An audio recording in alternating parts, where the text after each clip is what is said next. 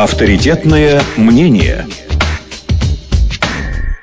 Хорошо, продолжается наша беседа. У нас в гостях Владимир Анатольевич Плющев. Мы разговариваем о нашей хоккейной сборной российской в преддверии э, этап Еврохоккей тура Кубка Первого канала. Вот об этом я, кстати, хотел поговорить. Насколько сейчас нам обязательно его выигрывать? В том плане, что раньше для нас это всегда был момент принципиальный. Выигрывать домашний турнир, ну, считалось, что ли, прям престижно и прямо правильно, наверное, если так можно говорить. Но это всегда так было, испокон веков, еще со времен советских. Сейчас э, делаться будет ставка на то, чтобы чтобы во что бы то ни было его выиграть? И по силам ли, кстати, его выиграть сейчас?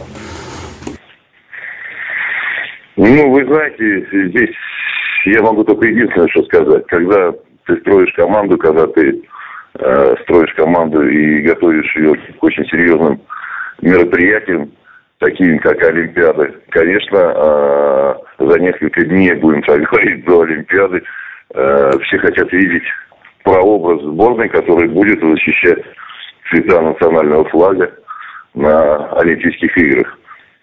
Какие будут задачи стоять, ну, опять же, я, я не могу сказать, потому что это будет определять тренерский штаб и, наверное, руководители федерации, э, какие будут задачи стоять. Конечно, домашние турниры, э, когда ты представляешь команду перед своим зрителем, перед своим болельщиком – Конечно, домашние турниры надо выигрывать.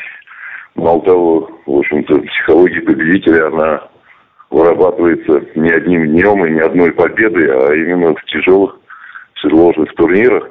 Наверное, московский этап Евротура – это тот турнир, который, ну, в общем-то, ну, так будем говорить, определяющий для многих хоккеистов и для многих болельщиков.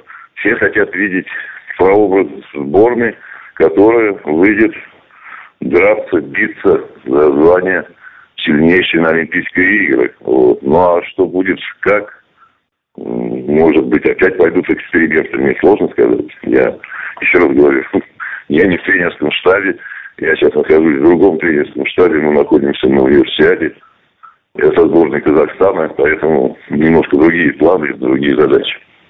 Я понял, да, кстати, об этом я хотел поговорить в завершающей части э, нашего интервью. Но вот пока мы еще, так скажем, второй э, отрезок временной у нас есть, я хотел спросить относительно команд, потому что для всех же, э, кто приезжает на этот очередной этап, российский этап, это тоже своего рода проверка. Если посмотреть на выступление наших на туре предыдущем, да, которое было в ноябре, то наши так лихо разобрались со шведами, очень уверенно сыграли с чехами, а вот с финнами, как всегда, чего-то не хватило. Мы как-то в последнее время очень вязко и тяжело играем с финнами. Почему так? И как думаете в этот раз? Опять у нас очередным э, таким камнем преткновения станут финны?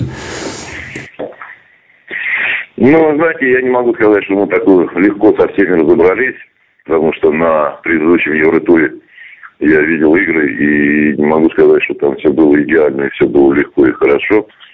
А, есть как бы камертон любого турнира – у кого-то получилась игра, у кого-то не получилась игра.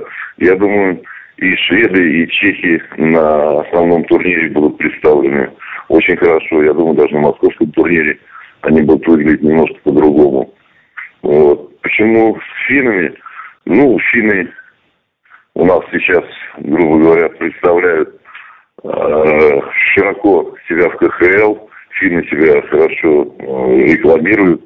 Финны себя хорошо в общем-то, проявляют во всех ипостасях. Я не знаю, там, может быть, уже у нас почивчики финны появились. Вот, поэтому ну, у нас хороший турнир КХЛ, поэтому многие хотят быть здесь, и на этих турнирах они проявляют себя достаточно хорошо, а потом, в общем, действительно обученные, хорошие команды с хорошим потенциалом, с хорошим молодым потенциалом. Они постепенно выводят молодых, постепенно э, дают возможность реализовываться ребятам, которые прошли сборные команды юниорские, молодежные. Вот. То есть есть определенная система, которая, наверное, у нас отсутствует. Поэтому мы так тяжело играем с финами.